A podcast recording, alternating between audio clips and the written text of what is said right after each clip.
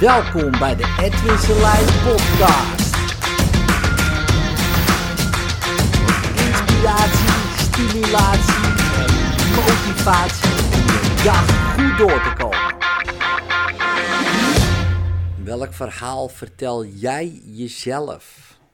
Dat is interessant, sowieso. Ehm, ja, wie ben jij?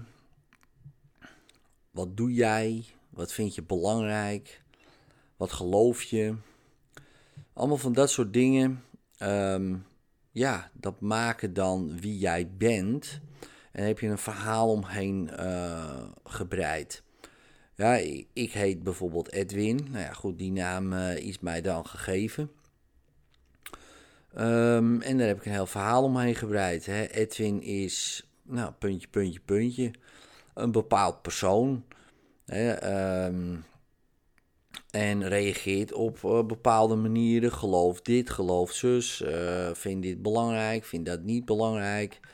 En um, zo zijn er allemaal van die um, verhalen die je dan uh, jezelf vertelt.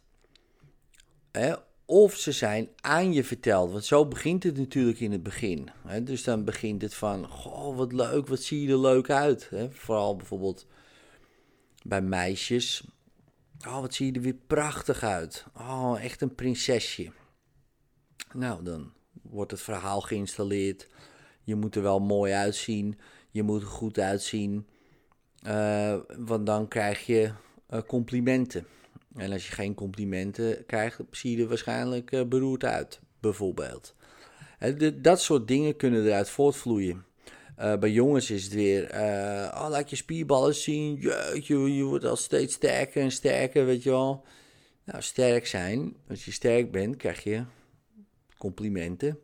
Dus moet je wel sterk zijn. Nou, ook daar weer zijn allerlei dubbelzinnigheden. Hè. Je moet wel sterk zijn. Nou, wat betekent dat dan, sterk zijn? Heel veel spieren. Uh, of juist emoties niet laten zien. Of, nou goed, daar kunnen allerlei dingen uit voortvloeien.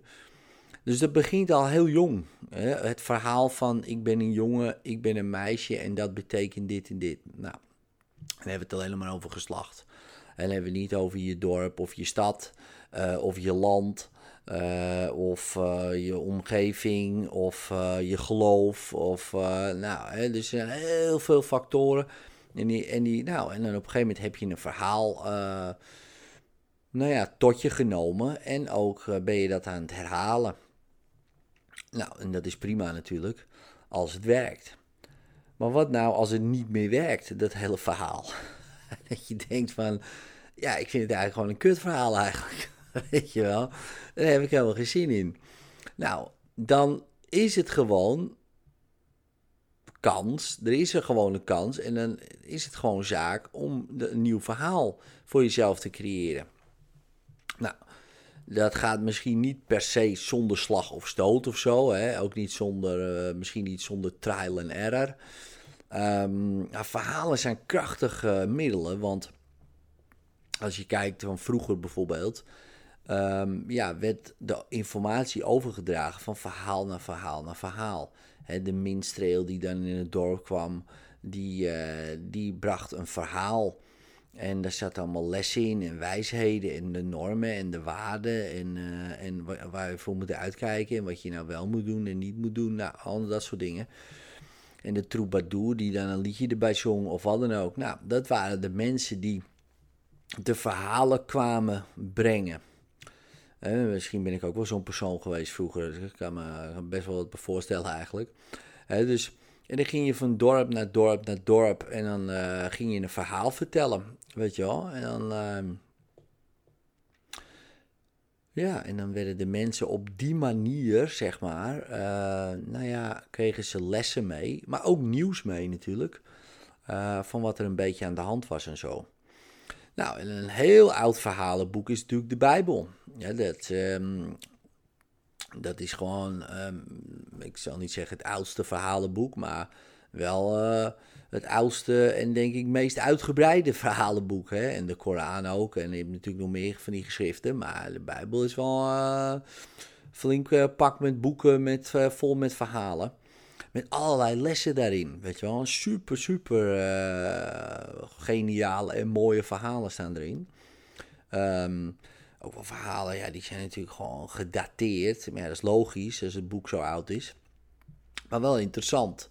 Er zitten heel veel lessen in en die we nog steeds gebruiken. Heel veel spreekwoorden komen daaruit nog steeds. Uh, heel veel ja, geboden, hè, verboden uh, vinden we nog steeds belangrijk. Ga je zult niet doden. Ja, vinden we nog steeds wel belangrijk. Niet dat we dat uh, niet doen dan. dat is weer een volgende. Maar goed, uh, de meeste mensen vinden dat wel iets belangrijks. en zo heb je er nog wel meer van die normen en waarden.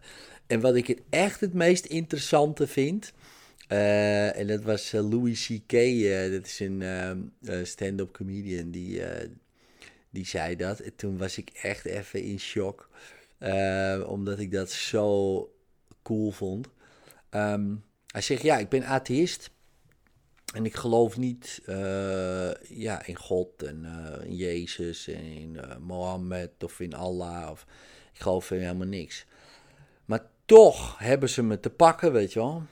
Toch is mijn geboorte gebaseerd op een geloof waarin ik niet in geloof. En toen dacht ik, hoe bedoel je dan? toen vroeg je aan iemand, ja, hoe, wat is je geboortedatum? En die zei bijvoorbeeld 1 maart 1971, oké. 1971, hoe weet je dat het 1971 is? Ja, tellen we vanaf nul.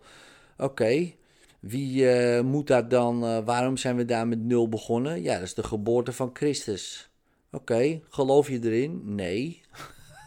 Oké, maar waarom rekenen we dan vanaf die uh, geboorte als ik helemaal niet geloof dat er überhaupt die gebeurtenis plaats heeft gevonden? Toen dacht ik, ja man, dat is interessant. Dus iedereen heeft gewoon in zijn paspoort staan uh, dat hij uh, indirect gelooft in uh, Jezus, de geboorte van Jezus. ik weet niet wie dat heeft bedacht. Maar het is echt geniaal natuurlijk. Zou wel de kerk zijn geweest. Ik denk dat in Chinese paspoorten dat het anders staat.